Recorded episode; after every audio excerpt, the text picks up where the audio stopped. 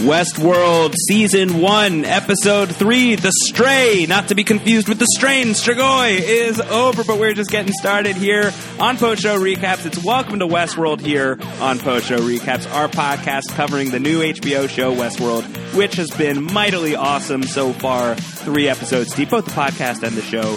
Uh, I will say the podcast if I may be so bold. I'm Josh Wigler, very excited to be here today, going through the looking glass with my co-host Jo Garfein. Joe, how are you feeling to have your Alice in Wonderland theory vindicated so swiftly?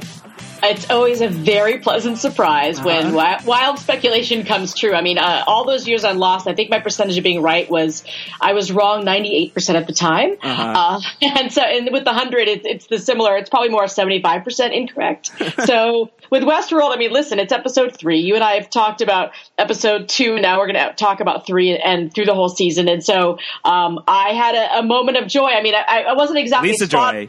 Lisa Joy. Hey now, nice one. Yes. Uh, uh, I was very happy, and we'll definitely talk about it when we get to Dolores. But uh, I had further epiphanies later because, as you know, and as you mentioned, I don't sleep, and so I put my phone next to the bed, which you're not supposed to do. But then I couldn't sleep, so I, I wake up and take notes on my phone. So I'm happy to have the podcast today with you. So you're not supposed to sleep with your phone next to you. So I've been doing it wrong since the advent of the cell phone. Uh, yes, I think many of us have because we're addicted. Yeah, that that's a problem. I mean, I now that I know that I've been doing it wrong, I'm gonna I'm gonna try and change things up. I gotta I gotta fix this thing. You know what though? Bernard and Elsie and Dr. Ford probably also sleep with their phone bright or connected to their ear, really. Yeah, well, they could probably stand to step away from the thing for a little while. Yeah, I think, I think like anyone in Westworld could really stand to do that. Uh, no, but when I when I saw when when you and I talked and I and I had known about the through the looking glass line, I that made me very happy because I was like, okay, Joe's going to be right about this one. She's going to be very pleased. Uh, there's certainly a lot of other developments going on this week in The Stray episode three, directed by Neil Marshall. Joe, do you know do you know the significance of the Neil Marshall? Uh, Game of Thrones. Game of Thrones. Uh, he's he's directed some crazy movies. He is the director of two of the most action packed episodes of Game of Thrones. He's the director of Blackwater and Watchers on the Wall, the season two and season four big battle scenes in Game of Thrones. Um, so he's the guy who directed this week's episode. No like massive battle scene that I can think of, but you can kind of see it when like you think back on the scene with Teddy and company trying to go into Wyatt's territory and like the two people tied to the tree and how nasty that was. That was a really good sequence that has a little bit of the Neil Marshall touch to it. I mean, the fact that this show is so epic in feel and scale, the fact that they're attracting this kind of this caliber of director tells you something. Um, it's nice to keep the HBO family, but even without those giant Game of Thrones like action sequences, you can tell that there's a very specific eye behind the lens of every episode so far. Yeah, for sure. Uh, so a lot to talk about here with The Stray this week. I know we were a little late in getting our uh, our episode two recap of Westworld to you guys, but how nice that the turnaround here is so swift, Joe, that we dropped our episode two podcast on a Friday, and here we are on the Monday after episode three. It's like no time has passed at all and we are certainly going to aim to do that every week. That's the goal. As often as possible, we are going to try and drop these on Mondays for you guys. Uh, Monday in the early evening, East Coast, afternoonish, West Coast is looking like what we are aiming for. So, knock on wood that that's going to happen. We've also heard a lot of really positive feedback from people who listened to our episode two recap. People were really excited about what we were talking about, Joe. So that's fun. It's really it's really nice to know that you guys are enjoying what we're doing here on the Westworld podcast. That's always validating makes doing these podcasts, which can be, you know, a ton of work, especially when you're chewing on something as, as heady as a show like Westworld. It really makes it all worth it. So thank you guys who've been really, really kind with your feedback and just your congrats on the podcast and everything like that. It's been really, really touching for sure we certainly appreciate the constructive feedback, the theory sharing, the tweets. I mean, it does mean a lot and encourages us to keep going. So that we shall. Yeah, uh, and apologies to the one person who said too many lost references because I don't, I don't think, I don't think that's going to end anytime soon. Sorry, sir or ma'am. Um, it's in our DNA, yeah. and you it's know, in our, it's in our programming at least. Lost is a show that has influenced so many shows, and you know, there's a little bit of that DNA in this show, in that Bad Robot is a co producer of Westworld. And so that coupled with the fact that Josh and I are huge Lost nerds and have covered it extensively, I think that, you know, there'll always be a little bit of crossover. It's just going to happen. It's just going to happen. That's going to be okay. I don't think that there's really anything we could do about it, nor would I change a thing. I'm very happy with all of this. Amen. Um, so let's start talking about episode three here. Let's start talking about the stray, uh, and not just is the Alice in Wonderland thing uh, brought onto the show here when Bernard and Dolores kick off the episode and he gives her a copy of Alice in Wonderland to read. Uh, but I just think that the Dolores story in general, that's certainly the bookmarking, uh, or the book ending rather, of this episode. It starts with Dolores, it ends with Dolores. So I feel like we should start our conversation with Dolores. What were your thoughts on the Dolores storyline as it developed this week, Joe? I mean, as we, you know, figure, figured, uh, Dolores is absolutely essential to, I think, the key to unraveling the story, the game, the treasure hunt, the maze.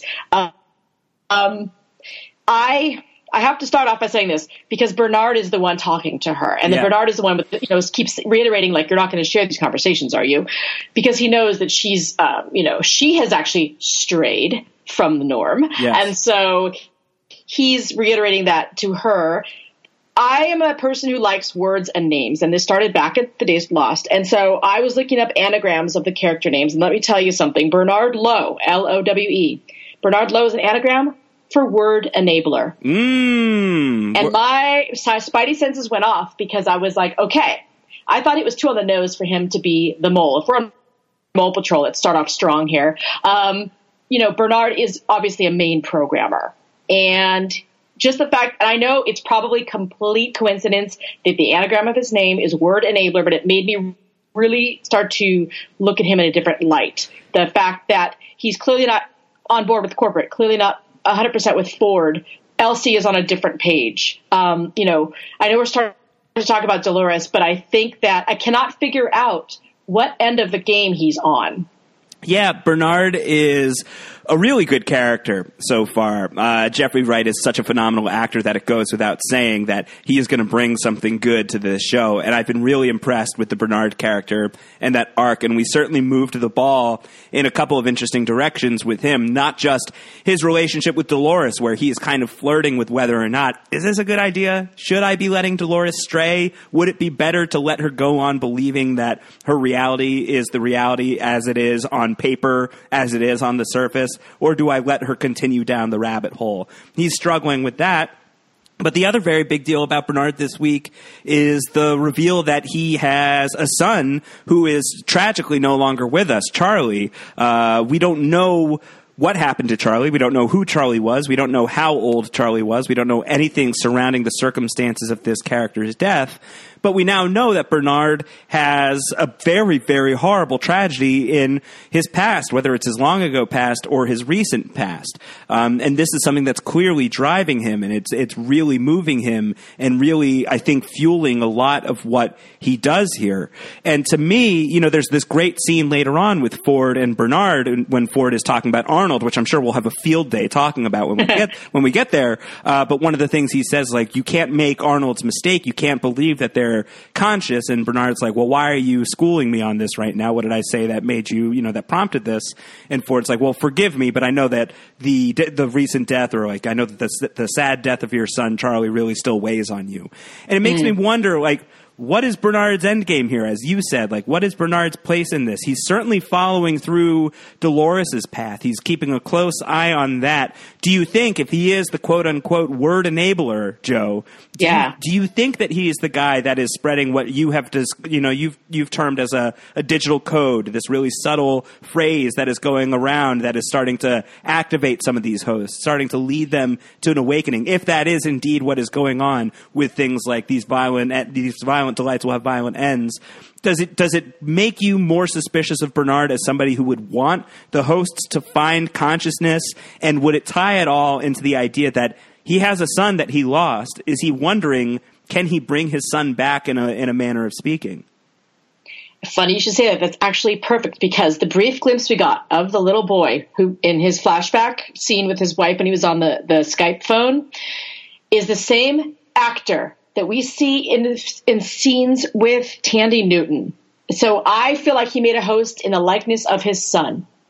Now, it's not confirmed. I haven't looked up the actor, but the little, the cute little African American boy, I, I am a, almost 100% sure it's the same one we've already seen on screen or we've seen in previews. Interesting. So you you think that that exists? You think that Bernard has created a host version of his son?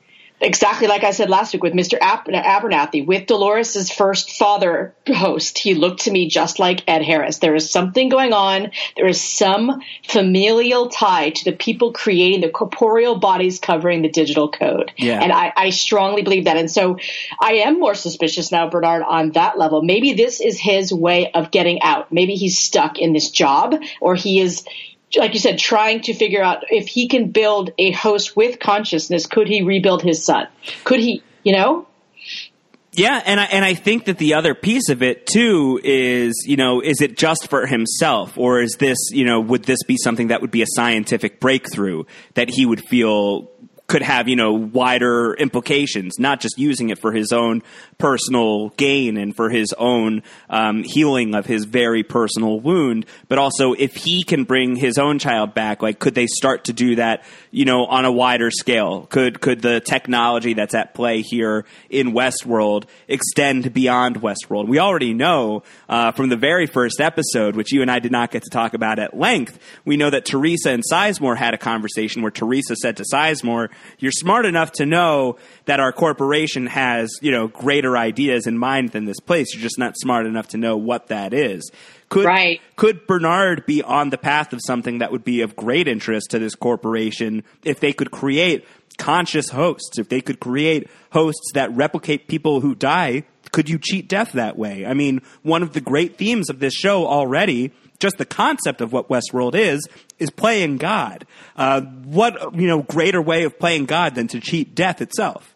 Except that, as Dr. Ford pointed out, you can't play God without being acquainted with the devil. Right. And so there are two sides. One is white, one is dark. I mean, seriously, the themes here, you know, it's, it's pretty spectacular yeah. to contemplate. And then, you know, if he is the one inserting the glitch in the matrix, as it were, in the maze, you know, is he working with corporate, eh, you know, to behind Dr. Ford's back? Is he working on his own? I, I like that three episodes in, there are already some serious philosophical and moral dilemmas for us to ponder.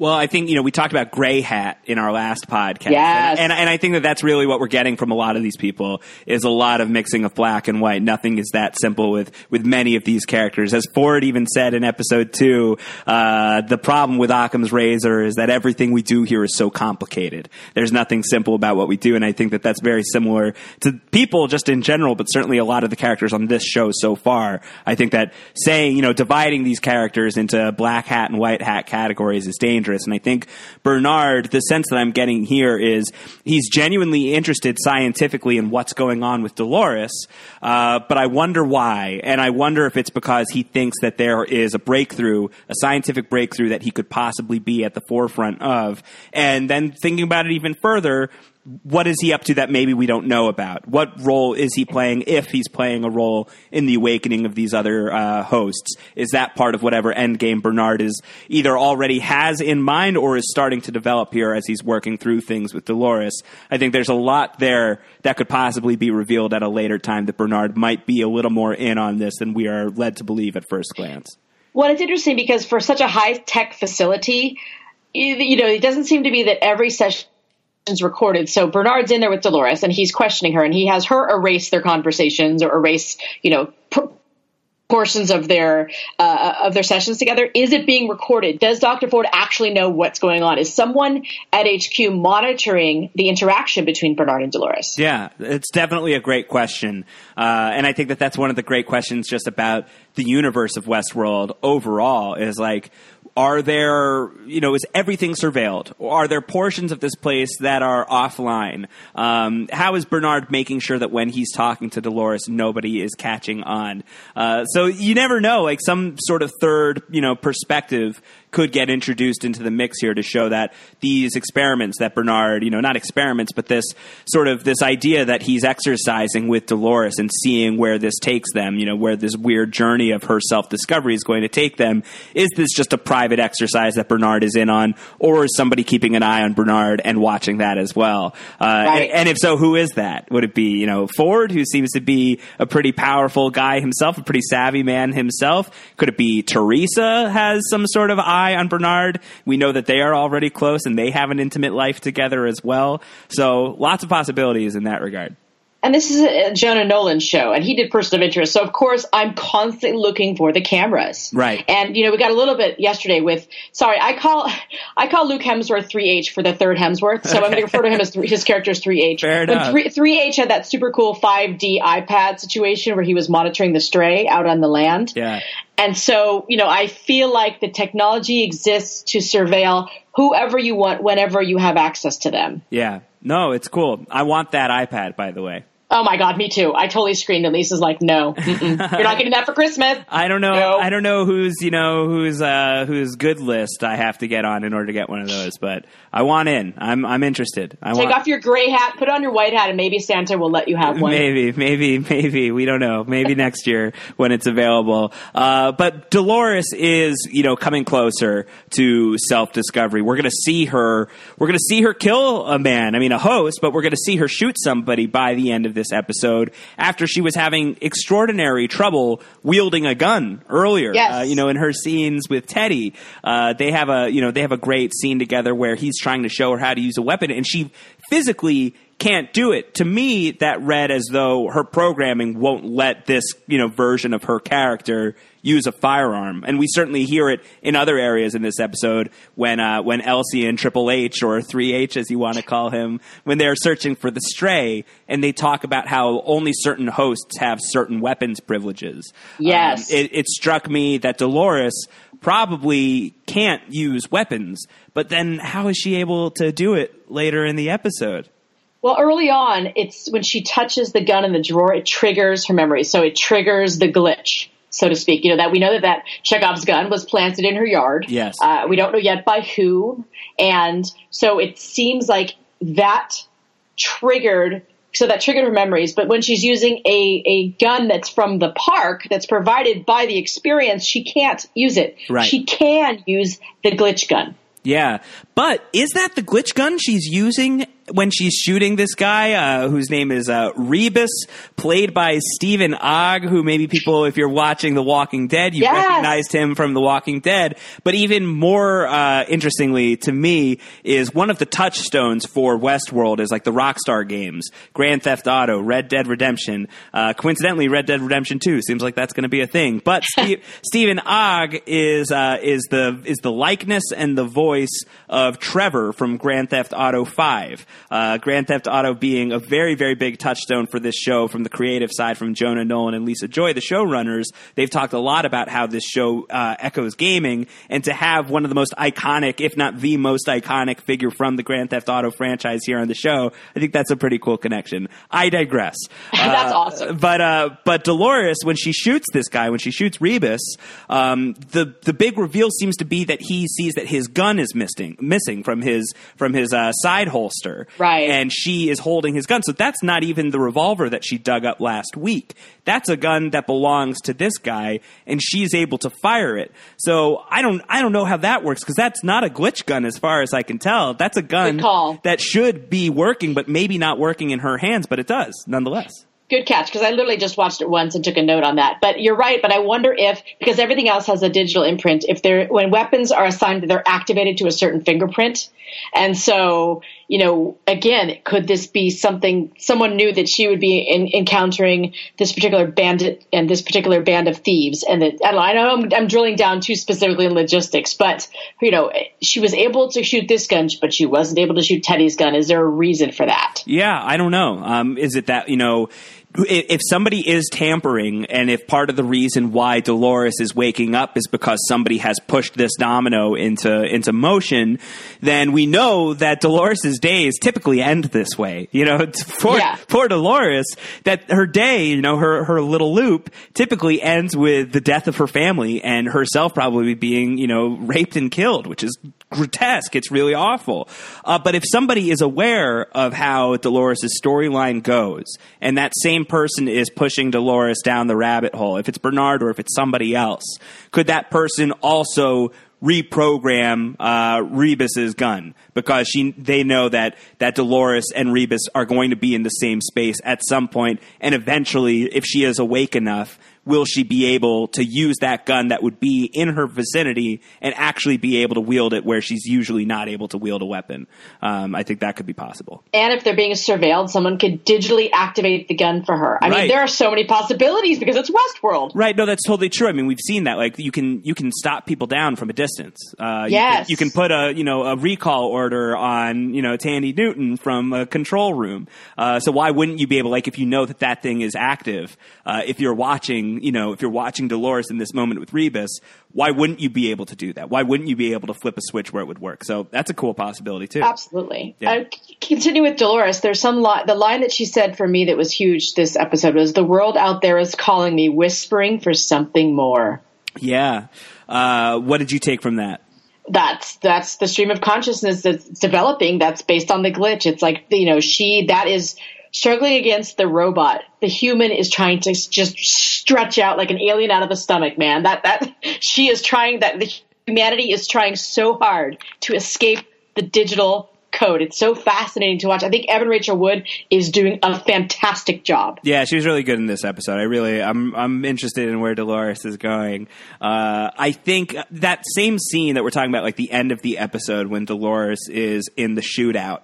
Uh, there's a moment where she thinks that she's been shot. Um, she thinks that she's been shot in the stomach, and then she looks up, and the guy who she thought shot her has not done anything of the sort. And she looks back down, and she has not been shot. I know last week you were talking about the possible flash forwards and not flashbacks in the Yep. Thandie Newton storyline and Maeve's storyline that perhaps she is seeing something from the future. What was your read on this with Dolores? Was she re-experiencing something that has happened to her before? Was it a premonition of something that is going to happen in the future? Was it just an instinct of what is possible now? So let's repivot and not let this happen. What was your take on Dolores getting gut shot but not really gut shot?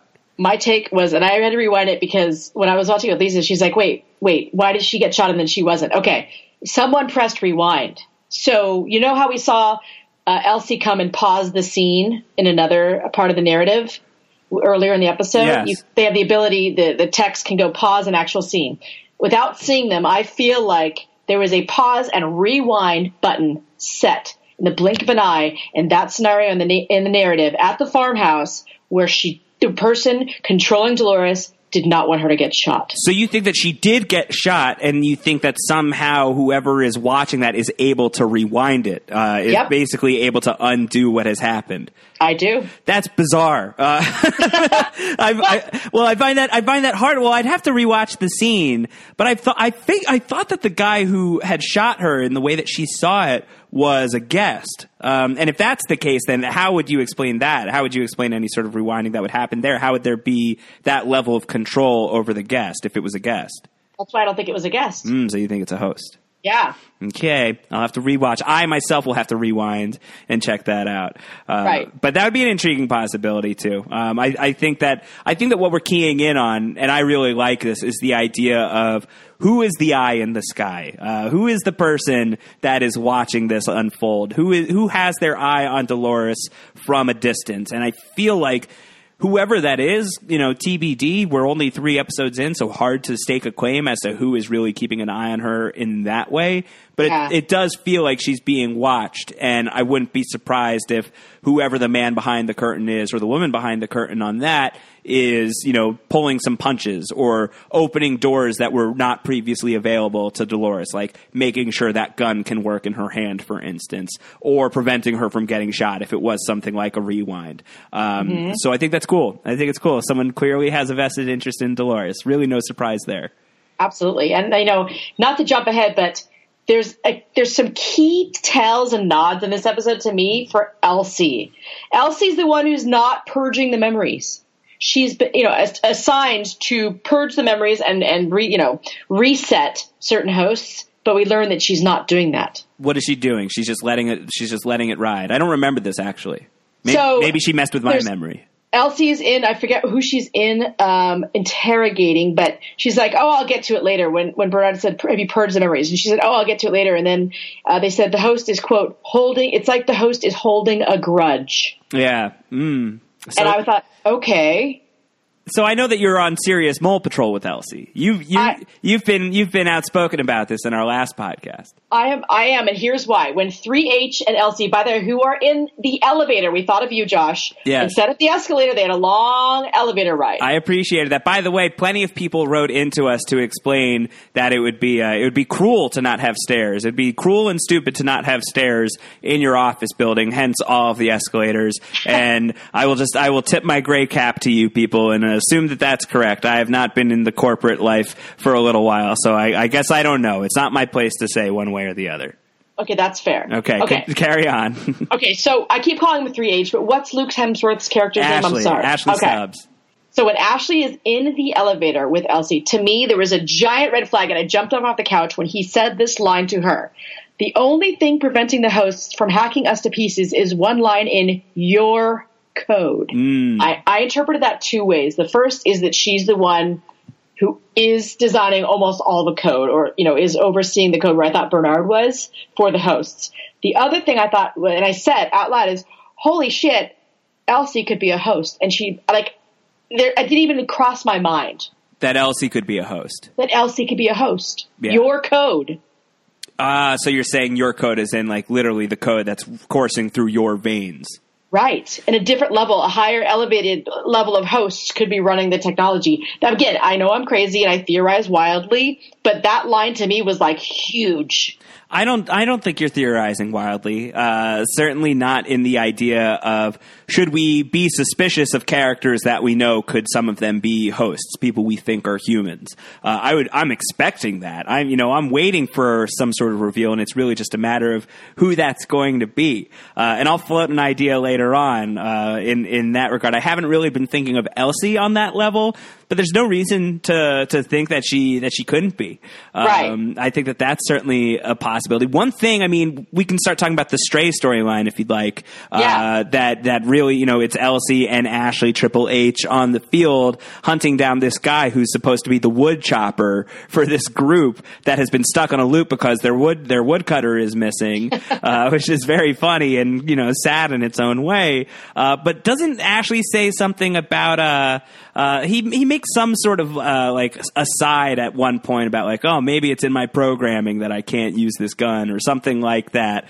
Uh, he just he makes like some joke. It's clearly him joking to Elsie about how he is secretly a host. But it made me wonder if that was just on the show because Ashley actually is a host and like the security operatives are secretly hosts uh, that that are trained to to protect this place. So that's the level of like conspiracy theorizing that I'm doing too. Is I'm definitely looking at these people as potential hosts Coast they are the writers of the show, the producers are definitely effing with us, and we very much appreciate it. Yeah, no, I think like the, I, I, think the line is I just looked it up is when uh, when Elsie is looking at the carving uh, that the woodcutter has made, and there's like star patterns there, and Ashley is like, "Oh, it looks like Orion," and she's like, "I, I didn't know that you were so into like the Galileo of it all, buddy." And he says something to the effect of, ah, "Maybe it's in my backstory." Um, so him making that joke, but it's like, well, why is that joke there? Is there something you know? Know, actually here? Is someone going to be in for a rude awakening, perhaps literally, that they are not human and that they are a host? I think the line is, I wasn't programmed to give a shit about stars. Uh, yeah. Which you're like, hmm. Maybe you were. Maybe you were programmed. What are you, what are you making of this? Uh, so Elsie and Ashley, they stumble upon the camp. The woodcutter is missing. They're going to keep following his trail, but in the camp, they are going to see like these carvings that the woodcutter has made of animals and little totems that he's made, and he has these really weird star patterns carved into them. Are you making anything of that so far?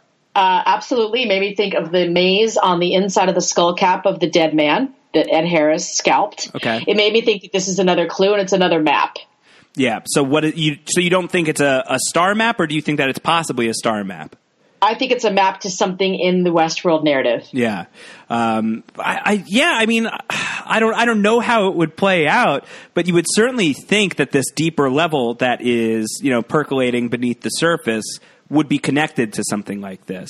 Yes. Um, or or you know the the awakening uh, that could be that could be happening for some of these characters. Like one of the things that's stressed on the show in another Elsie scene when she's talking to Bernard about Walter, the guy who is you know who shot up a bunch of hosts and is pouring milk on them, and he's like, "I need more milk, Arnold," and everything that he's saying there, how that guy had been killed in previous storylines by the six hosts that he kills in that scene made me wonder if the woodcutter in a previous life was a stargazer or an astronomer or something like that, had an appreciation for that that is starting starting to bear out as he's clearly coming to the end of his very glitching rope. Uh, you know, so far that he's going to bash his own brains in in a really disgusting display of violence. That maybe he's accessing something from a past life as well. Well, and, and really fascinating is, you know, did someone program him to self destruct in a certain situation? Right. Well, what did you think of that? Because we do see Elsie and Ashley track this guy down. They get to the ravine where he is trapped in the bottom of this ravine. Uh, Ashley is starting, you know, it's not even he's about to cut this guy's head off. He's begun the process. He's sawing in. Uh, and then the stray stands up, pushes Ashley away, climbs out of the ravine in this total horror movie nightmare moment, uh, is inching closer and closer to Elsie, has this gigantic boulder that he is lifting up overhead. And I'm thinking in this moment, Elsie, you're in trouble. And instead, he just bashes his own brains in. What was this? What what Uh, what is happening here? I, I had a couple thoughts. One is he was programmed not to hurt other people. Right. He, two, he was programmed to self-destruct, and under what circumstances, maybe that kind of extreme bodily harm and decapitation certainly falls under that category. But Yeah. here's what I got out of that scene: the stray is the second host to wake up during sleep mode. The first was Maeve during surgery. This guy woke up during surgery. you know what I mean? I mean, he's these this glitch that's happening. It is allowing hosts in sleep mode to wake up as if they were humans coming out of anesthesia and to literally have an awakening at the worst possible time. Yeah. It's fascinating. So, so you think? What do you think caused the initial, you know, the initial straying for the stray? What do you think caused him to go off script in the first place to get himself trapped in the ravine? Do you think it's the same thing of these violent ends? Will these violent delights will have violent ends? Do you think somebody whispered to him? Do you think somebody woke him up? What's your explanation for how this guy kind of got off path in the first place?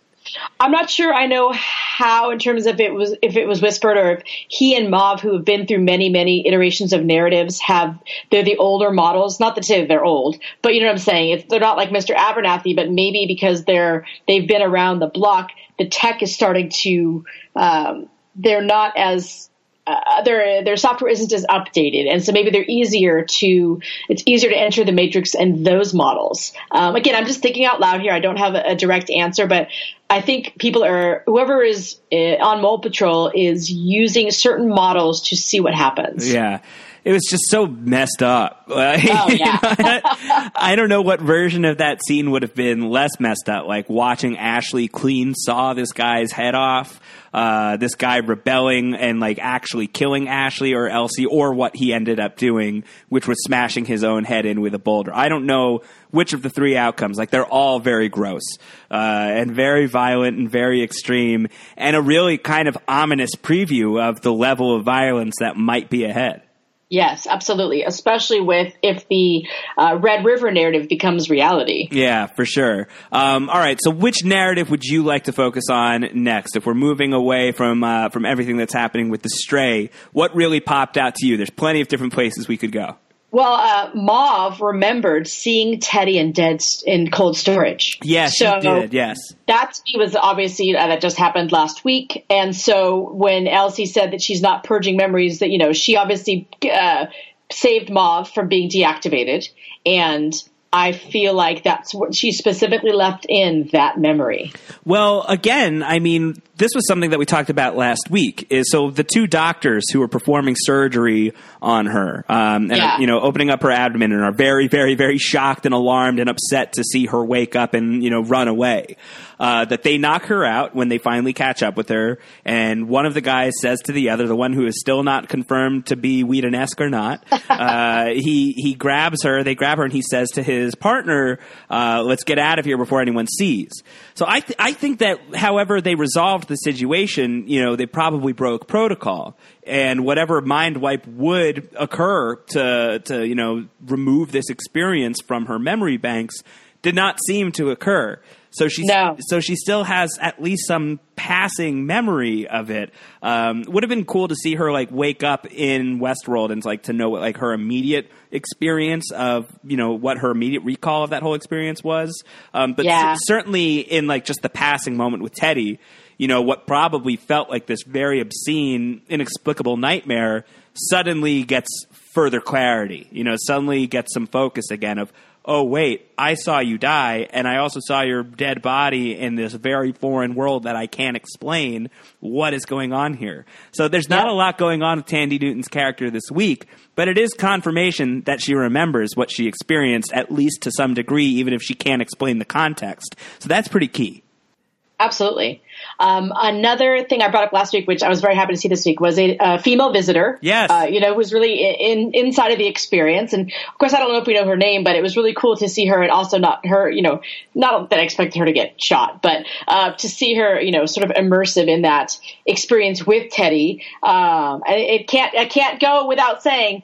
Clementine, I mean, listen, this is the future. Anything goes sexuality wise. I think there's a giant spectrum when you pay $40,000 a day in Westworld. I believe Um, it. So when Clementine goes off with a female, female visitor, nothing surprises me. No. You know?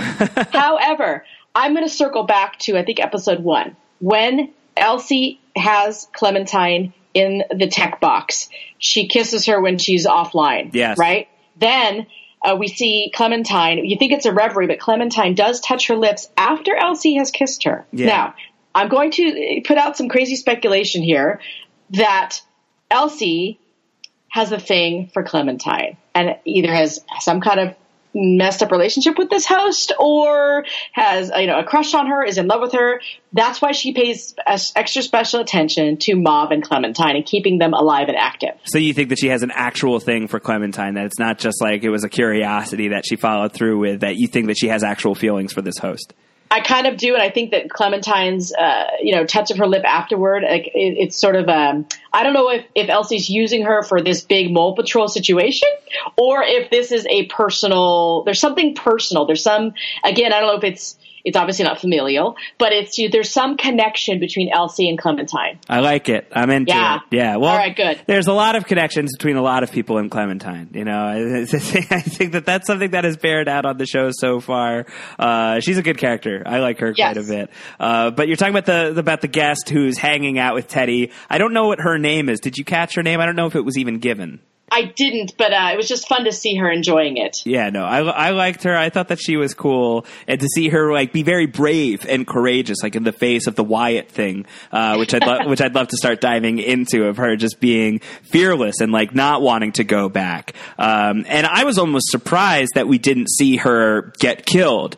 Yeah. Uh, you know that that maybe would have been like too much of an escalation of the hosts starting to turn this Right. this early on, but I was half expecting as the situation with uh, Wyatt's men in the woods as it became nighttime and uh, the older sheriff gets killed and it's now just Teddy and the guest and he orders her to leave. I really thought that like the big twist was we were going to watch her get killed right there, which would have been awful. Would have been really you know really harrowing. It would have really signaled a big shift that's going on in the world. But obviously a little I think a little too early for that still. Instead, we get our fourth Teddy killing, and I literally said to the TV, "Oh my God, they killed Teddy!" You bastards! I think. I mean, I think it's our fifth, right? Is our- Because he does die already earlier in this episode. Uh, You're right. You know, he's having his whole moment with Dolores, and they're out there together, and he's talking about someday we will run away together. And Dolores has the great line about someday. Sure, sounds a lot like uh, what people really mean when they don't want to say never. Uh, Right. You know, so like I, I loved that, but then they go back to the Abernathy Ranch, and they're both killed, as is is uh, as as happens in this loop. Uh, Teddy, the man who has died at least a thousand times by Dr. Robert Ford's count. Um, and when he's killed, this is his fourth death, and then later on, it looks like he's getting killed again by Wyatt's men. But in this moment, following his fourth death, uh, Teddy is brought in before Robert Ford, who we know is developing a new narrative, and we don't know exactly what it is, other than it includes this shadowy character named Wyatt, uh, and and Ford programs this backstory for Teddy, which I think very tellingly he explains to Teddy that it's a fiction that, like all great fictions, is rooted in some truth. Um, so that's an interesting lens to look at this through. But the story of Wyatt is uh, is Teddy used to fight alongside his sergeant named Wyatt was a Wyatt was his sergeant. Uh, it seems like they were both part of the Union in the Civil War based on the way that they are uniformed. Uh, Wyatt was his friend. Wyatt went away. He went missing for several weeks, and when he came back, he was back with some strange ideas, quote unquote strange ideas. And now Teddy is out for blood. He wants some vengeance against Wyatt, who came back with strange ideas, killed a lot of innocent people, looks like he slaughtered a town at least, and now Wyatt is the manifestation of what was previously just sort of this nebulous, nagging guilt on Teddy that had never been fleshed out because the poor guy didn't even have that much of a backstory. Which on its own, how depressing is that? You know, we, we talk about how these poor creatures are, are you know blank slates and their existence it's all a lie. Uh, but that really struck me. Like that really affected me. This idea of Teddy who is just you know, ripped with guilt uh, about actually nothing. Uh, there's nothing for him to feel guilty about because his programmers never gave him something specific to feel guilty about. Just nagging feelings of guilt. How messed yet, up is that? And yet, it could be total projection. His programmer has some serious issues and guilt, and is just building it into the program and yeah. uses t- Teddy for that. Well, I, I, I think that the Wyatt thing is very, very interesting in the context of what we find out about Ford later in this episode. Uh, we find out about a man named Arnold. Uh, Arnold, who is forgotten in history as one of the co-founders of Westworld. Uh, we've heard the name Arnold before on the show. We heard it in the first episode. We're hearing it again in episode three of this guy Walter is going, "I need more milk, Arnold," and all of that. And we find out that Arnold was one of the original scientists here at Westworld. Uh, was uh, you know part of the very early days of them just working on the hosts, working on the technology, no guests, no board meetings, no nothing. Um, and Arnold is the guy who is starting to develop ideas of what if we can get actual consciousness for these hosts, not just close to the real thing, but the actual genuine article, uh, and was developing theories toward this, was, you know, designing experiments toward finding consciousness and imbuing the hosts with actual consciousness. And uh, from what he tells us, Ford is pretty clear about how he's on the opposite side of this, how this is a dangerous thing to do. The last thing you would want to do in Westworld is give these hosts consciousness over their experience, allow them to be aware of what's happening to them. And also, if you're making the programming in their heads sound like voices in their heads and they believe that they're hearing the voice of God, they might go crazy. They might go insane. So yeah. it's a, it's a really interesting stark contrast between the philosophy of Ford and the philosophy of this man, Arnold, who is talking about strange things, according to Ford. Uh, this man who also apparently dies, uh, is killed in the park. He died in the park. Ford says. Some people thought it was an accident, but I know, I know Arnold. He says Arnold was very, very careful. All of this is a long-winded way of saying, Jo. What what are we buying that this Arnold character is dead? Is Arnold still alive? Is Arnold a character that we already know? Is Arnold somebody that is living in the park? And is is Wyatt an avatar of sorts for Arnold? If Ford is coming up with this elaborate new narrative, something quite original that he's been working on for quite some time, could it have something to do with his forgotten business partner, with his forgotten fellow creative mind that is quote unquote dead, but not actually dead, and perhaps a driving force behind some of these awakenings? Well, my first thought was Arnold is the one who planted the photo. Arnold planted the gun. You know, this is the anti-Ford, right? This is the one who is uh, working on the inside of the park for Mole Patrol. And then I thought, ah, crap. What if Arnold is the Man in Black? Yeah, no There's a few possibilities. I think. Uh, I, th- I, think that that would be one that your head would go to for sure. The Man in Black has an association with Westworld dating back 30 years, which is about uh, we we think about as long as Westworld has existed. Uh, right. At the very least, we know it's been 30 years since a quote unquote crit failure. Um, so we know that the park is at least that old. What if the Man in Black is Arnold? What if Arnold died here. Arnold died in the park. What if that is a metaphor for whatever identity the man in black once had that he abandoned here in Westworld and became a new man from that day moving forward? So I think the man in black is certainly an obvious candidate to be Arnold because especially you want there to be some history between Ed Harris and Anthony Hopkins. You want to see those two in a scene together and especially if they have this ancient rivalry, that would be really wild to see. So you think that the man in black is a candidate for this? I think for sure. And one of the things I found very interesting is when Ford had Teddy in the tech box, he quoted Shakespeare. And what's another Shakespeare line that's been used as part of what I think is the digital glitch? These violent delights have violent ends. Right. That is from Romeo and Juliet. And then I thought, well, Ford is quoting Shakespeare, and he was partners with Arnold, and Arnold probably quoted Shakespeare too. Yeah. And so these violent delights could come from Arnold. Yeah, and I think if we're, you know, if you want to talk Shakespeare for a minute, which I would love to do, uh, you know, one of the other great things, uh, you know, one of the great story tropes and one of the great storytelling devices used very commonly throughout Shakespeare's work is duality and hidden identities, secret identities. There's, you know, more secret identities in Shakespeare's work than there are in Marvel Comics. That's not quite true, probably, but it's, you know, it's comparable. Uh, and there's a lot of characters playing other characters, you know, Rosaline mind, playing a man, everything like that uh, yeah. happens quite a bit. Um, is it possible that there is some actor on the show, like an actor in the universe of this show? Is there somebody who is somebody that we are not aware of? Somebody with multiple identities, somebody with two identities. The Man in Black being revealed as Arnold would fit the bill. Another possibility, just worth chewing on, is what if Ford is Arnold? Uh, this was something that was uh, floated our way once again by the great Brendan Fitzpatrick, uh, who had a great comment on Twitter earlier uh, over the weekend that I saw and I really enjoyed, which is being in the ground floor of Westworld is, is, an exciting thing because for, for people who like weren't on the ground floor of yet again to say it lost, like the theorizing and, and all of that just from the jump, if you were part of that first experience was so exciting. So it really is exciting to have something so fresh like Westworld to start chewing on in this way. Um, but Brendan's uh, theory, he wrote it and said, what if Dr. Ford as we know him isn't Dr. Ford, but is Dr. Arnold pretending to be Ford, and the real Ford died in the park, and it's Arnold as Ford who's mucking everything up. What do you think, what do you think about that, Jo? Do you think that Ford is not exactly as he appears? Oh, Fitzy, you're stop becoming my favorite. I love it. I guess he thinks that's on the box like we do for sure.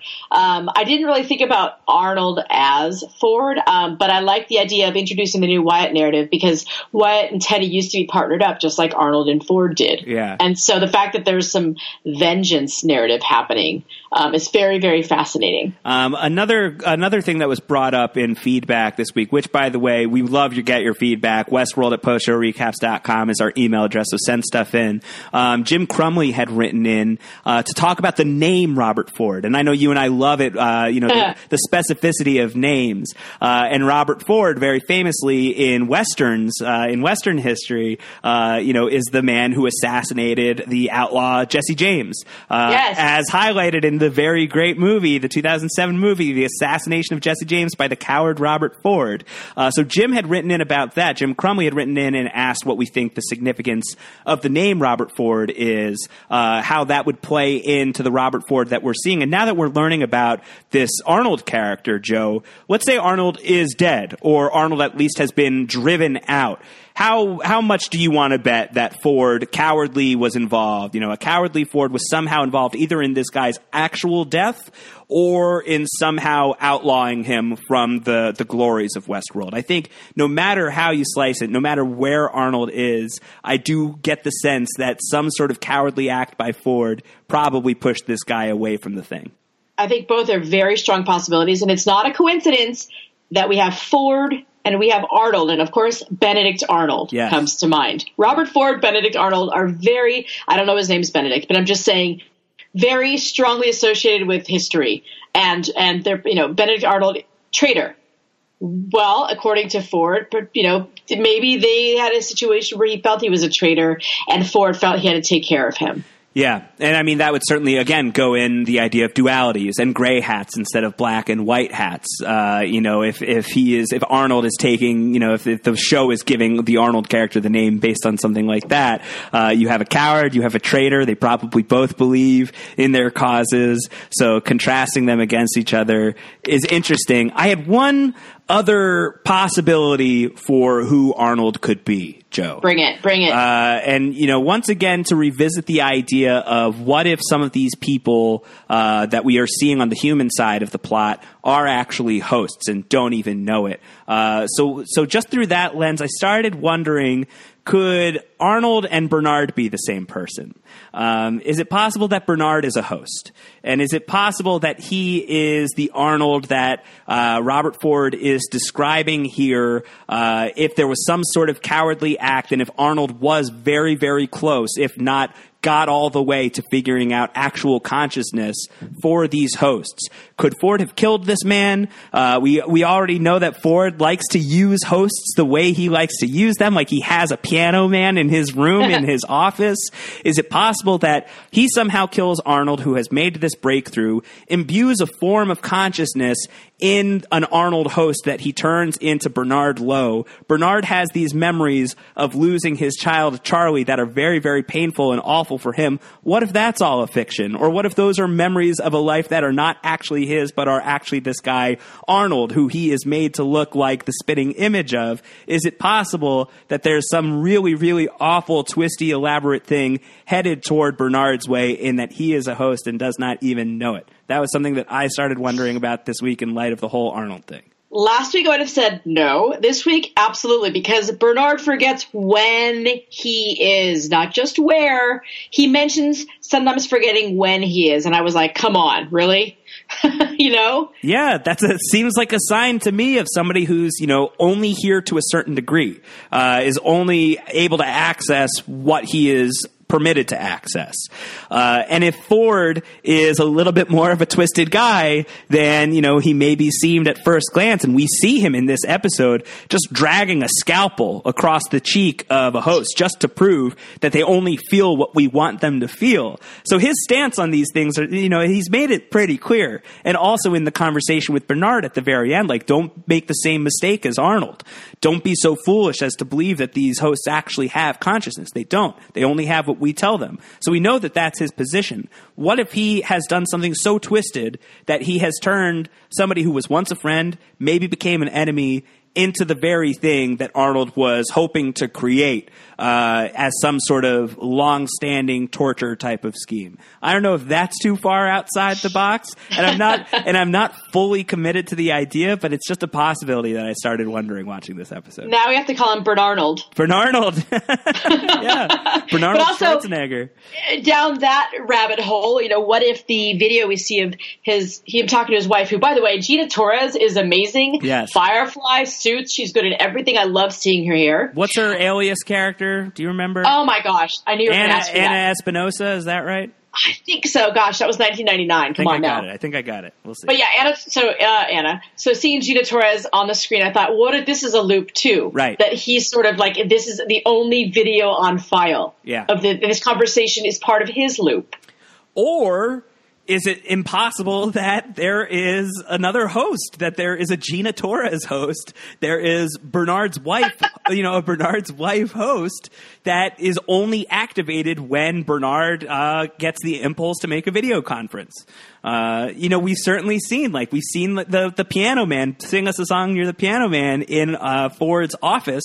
So it wouldn't be completely out of the realm of possibility that there is another host that exists that only is activated when it's uh, it's time to turn her on. I like how uh, crazy cuckoo for Cocoa Puffs we've gone in this episode. You know, I well, I, I don't think that that's where it's going, but I want to throw it out there just in case we do go down that path. totally. It's so early in the show that you know we could go anywhere. But I've started thinking about Ford, uh, not Ford. I've started thinking about Bernard from the possibility that he could be a host. Uh, and I, I, think when you look at him through that lens and you look at his relationship with Ford, it gets pretty messed up. My inclination, uh, my guess with the Arnold thing, if I were to take like a what's your actual prediction of where this is going, I think that, that Arnold is still alive and lurking somewhere within the park in Westworld and is somebody that we have not encountered yet, but will encounter for sure. And that there is somebody who has been living out in the wild of Westworld, doing his own thing, making his own work, uh, tampering with hosts uh, that he can get his hands on, and that is sort of this Wyatt avatar that uh, that Ford is now interested in closing the loop on or finishing off for good. I think that we're going to see something like that. That's my instinct of where this is going. And I'm still going to go with Ford and the Men in Black are brothers, and he's also Arnold. Boom. I like it. I think that's good. Uh, on that note, we had had a, a question sent in from us, uh, sent in to us by Matt Sig, who said, "Seeing how all the best cowboys have daddy issues, yes, could the Man in Black be Ford's son? He said he was kind of born there, and we know he gets whatever he wants. So could this be a thing? What do you think about that? Do you think that the Man in Black could be Robert Ford's son?" You know, logistically speaking, looking at Ed Harris and Anthony Hopkins, my inclination would be to say no. Probably but, not. but it's Westworld, and you have we have no godly idea what's going on, and so I would wouldn't put it out of the realm of possibility. Yeah, I mean, we we've already talked about the possibility of like a time displacement in the Man in Black story, uh, right? That the William and Logan thing is playing out much earlier than the Man in Black's present, and that William might be a young version of the Man in Black. That's one of the popular theories out there right now. Did this episode move the needle for you at all in that? I mean, we didn't see the Man in Black. We didn't see Ed Harris in this episode. We did see a little bit of William and Logan, not a ton. William draws first blood. He, uh, he gets his first kill in this episode. He decides to, you know, he gets a taste for adventure. He decides he's going to go out and, you know, try and round up some other outlaws. It doesn't seem to be very exciting, at least by Logan's standards.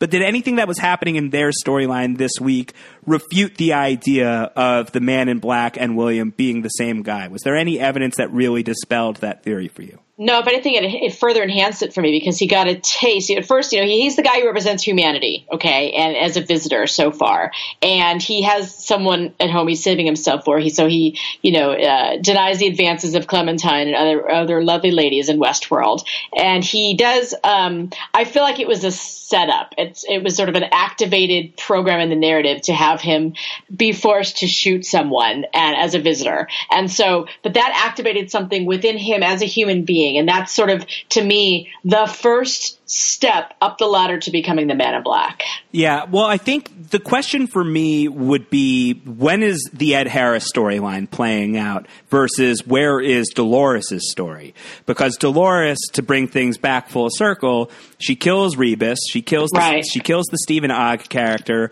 All of that is happening. That seems to be happening concurrently with um, you know finding out about uh, Bernard and uh, and you know knowing how much he knows about Dolores and their little talk That story seems to be happening within the same story of Dolores killing Rebus, and then that Dolores escapes Abernathy Farm and stumbles upon the William and Logan characters. So where is that? Where is the Dolores and Bernard storyline in relation to Ed Harris's storyline? Are you following that? Do you know what I mean?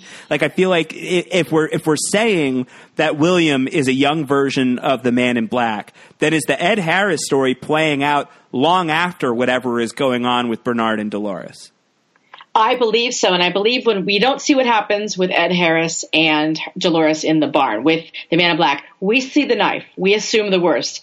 But now I'm thinking, because I feel like the Man in Black still has a humanity in him that we saw in young William, if it's the same person. The knife he's using, he's actually using it digitally to affect her code. He's mm. going in and he's working on some wiring. Yeah, it wouldn't surprise me. I mean, we've seen him tinker, you know, with people, or at least we've seen him uh, exhibit awareness that there are little things that you can manipulate. He scalped the guy so that he could get a map on the inside of his scalp. Yeah. So wouldn't wouldn't surprise me if he's rewiring Dolores for some reason. And it would add some context actually to that scene where the Man in Black hands the can of condensed milk to Dolores. You know, the morning after what we presumed was a rape scene. Yeah, um, I mean, she. I think the host is, uh, you know, Dolores says fear is built in as part of her programming. So hearing her scream, sure, a man comes at her with a knife. you know, she's not going to know he might be doing something good. Yeah. Well, it's it's it's a weird possibility, you know, this whole William is the man in black thing that I, I have not fully gotten on board with, and I actually think that the timing of Bernard and Dolores having their little talks uh, existing in the same timeline as the Dolores and William stuff that we see at the end of the episode. To me, that takes away a little bit of the possibility that the Man in Black and William are the same guy, because I'd like to think that Ed Harris is going to be part of the main narrative, unless we're really jumping all over the place in terms of timeline, which would be pretty wild. Uh, so I'm I'm more inclined to think that William and the Man in Black are separate characters, but I think it's it's still on the table. But what is interesting to me is how this episode ends with William and Dolores being in contact now. Dolores passes out in William's arms. She's now in the William and Logan storyline, at least for the next little minute, I would assume. Mm-hmm. Um, how is that going to shake out? What's that going to look like? We saw at the end of episode two that William and Dolores already exchanged a moment. Now that's paying off pretty swiftly. And this is again, it, it, just furthers my theory that he becomes the Man in Black because at the end of Dolores's loop, many times we've seen the Man in Black come to what not you know what, what, we originally thought was to attack her, but maybe he's coming to rescue her. And the, the basis of this relationship is starting now. That would be crazy. It would be. I know, I know, I can't. You guys, but I'm going to stick with it because I kind of dig it. It's the meet cute, you know, the meet cute between these two. sort of. Very adorable. Also, some information we found out about William this week is that uh, William is, uh, it sounds like he's engaged to Logan's sister. Uh, Logan says, you know, after William has shot the bandit in the middle of Sweetwater, Logan, who, by the way, every time Logan walks into a scene, have you noticed this? He's always zipping up his fly. That little, yes, that little dirty perv. Uh, so Logan comes in and he says, like, oh, let me, you know, I, I want to buy you someone at the brothel. Uh, and William's like, no, really not into that. And Logan basically says, You're going to want the memories after you've been married to my sister for a year. So yep. a little bit of clarity, you know, further clarity on the relationship between these two. They're colleagues and soon to be uh, brothers in law. And I think, given what we've seen of Logan, I think Logan might have a little man crush on his friend. You, so you think he's crushing on on William? I do. Yeah, I I think anything goes for him, but I also still like. I'm not a huge fan of Logan as a character. Like I feel like I, you know, he's there to serve a purpose, and I feel like he will be the first human killed in this situation. I could see it. I could see it. Until then, you know, he's. I, I love Ben Barnes. I think Ben oh, Barnes. Oh, yeah. But like I said, playing this guy with relish, and that's fun to see. Uh, def- definitely it, fun to see that play out. I do want to go back a little bit to Ford. You know, when he said that uh, he lived with the engineers for three years in the park. I immediately thought Dharma Initiative. Uh huh. Yeah. you know, I thought, oh, we're gonna get an orientation video. The and then they showed the young Anthony Hopkins. Fortis Goodspeed.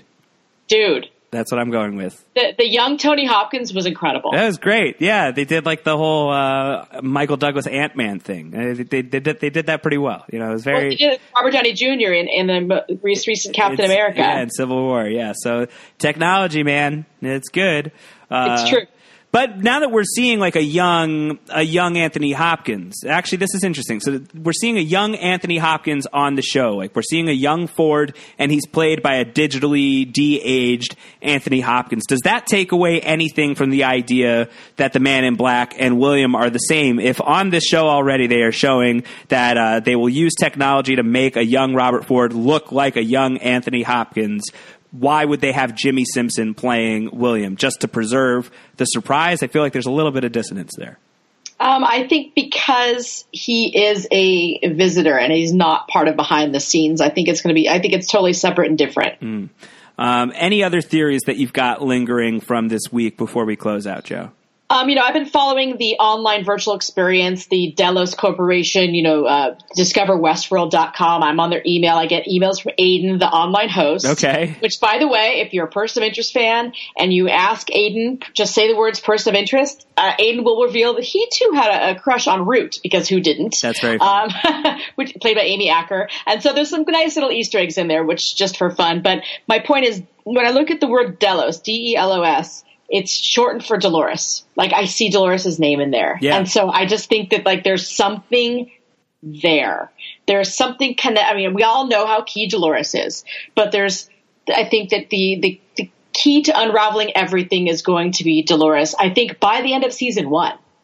I think the fact that she's the oldest host in Westeros, in Westeros, the old drink, the oldest host. I got this far, got right to the end. Uh, the oldest host in Westworld is Dolores. I think is not, you know, it's not insignificant. Um, and I think for her to be the person who is having this Alice in Wonderland adventure is the person who is waking up to Wonderland before it seems just about anybody else, or at least in a I want to say like a healthily realized way, but at least you know, I don't fully buy that, but more healthy than in some others. She's certainly not smashing her own head in with a boulder. No. Uh, I think the fact that this is happening for her is key. You know, why why her? What is it about her that this is happening? And could it be just because she's the oldest and so certain things are starting to give way? Uh, maybe, maybe that's possible. Or is she somebody of interest to a higher power? Something specific about her being, you know, this old school piece of technology uh, that is, you know, the OG, the original build. Um, I think that there's a lot there. Uh, so can't wait to find out. Uh, re- really excited about the Dolores potential for sure.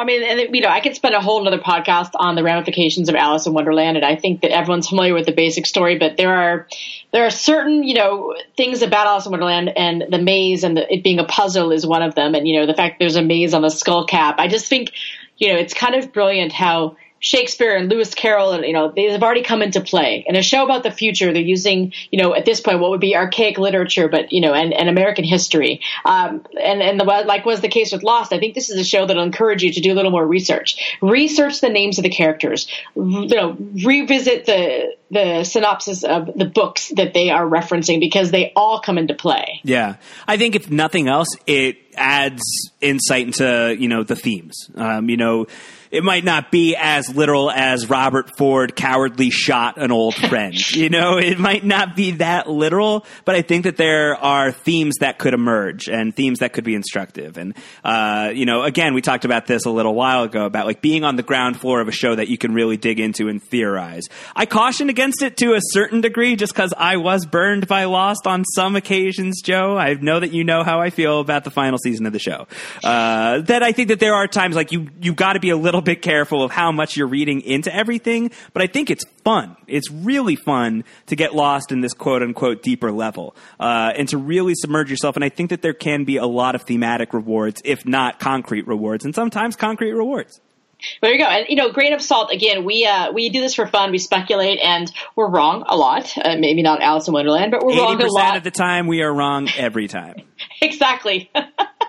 That's the new cologne. Yes. Um, I, but I just think that the, there's you and I find great joy in exploring the possibilities, and I think that's probably, um, I would imagine for writers and producers and showrunners, you know, what they're aiming for, which is this experience. It's not just a show; it's an experience. And I feel like three episodes in, this is a show that yeah. is fast, quickly become experience for not just us, but based on the feedback for a lot of people. Yeah, I think so. I think you're absolutely right. Um, any other theories or anything else from this week, or do you want to close the book? I'll close the book because I'm I'm marinating on some other theories, but I need another episode. Okay, cool. So episode four is coming up next week. It's called Dissonance Theory, uh, co-written by Ed Brubaker, who we highlighted in our preview podcast. Is a very very established, esteemed comic book writer who is responsible for some really tremendous Captain America comics. Very excited to see what Ed Brubaker brings to Westworld. Hashtag time, Jo. Do you want to go with Bernardold? I think Bernardold. Yeah. yeah, I think we, we all got a little Bernardold on this podcast. As I may have gotten lost down a rabbit hole, but I think it's worth taking a look at. I think it might be fun. I think it could bear something out as we are on mole patrol and all these other types of patrols. Uh, so, so who knows? All right. So tweet that hashtag our way. Jo is at Jo Opinionated, like opinionated with a J in the front. I'm at Round Howard. Subscribe to what we're doing here on this podcast. Post show recaps.com slash Westworld. If you can leave your ratings and reviews for us on iTunes, that would be super, super helpful as we are trying to climb the charts here. We're doing okay in that regard. We want more people to find this podcast. The more people who are listening and engaging, the better it's going to be. So any help you can give us in that regard would be greatly appreciated. Send us your questions for next week, westworld at postshowrecaps.com or through our feedback form, postshowrecaps.com slash feedback, or tweet at Jo and I. We will certainly tweet back. All right, Jo, thanks so much. This was really fun, and thank you guys for listening. We'll be back next week with another episode of our Westworld podcast. Welcome to Westworld here on Post Show Recaps. Until then, goodbye from Westworld. See you in another life, brothers.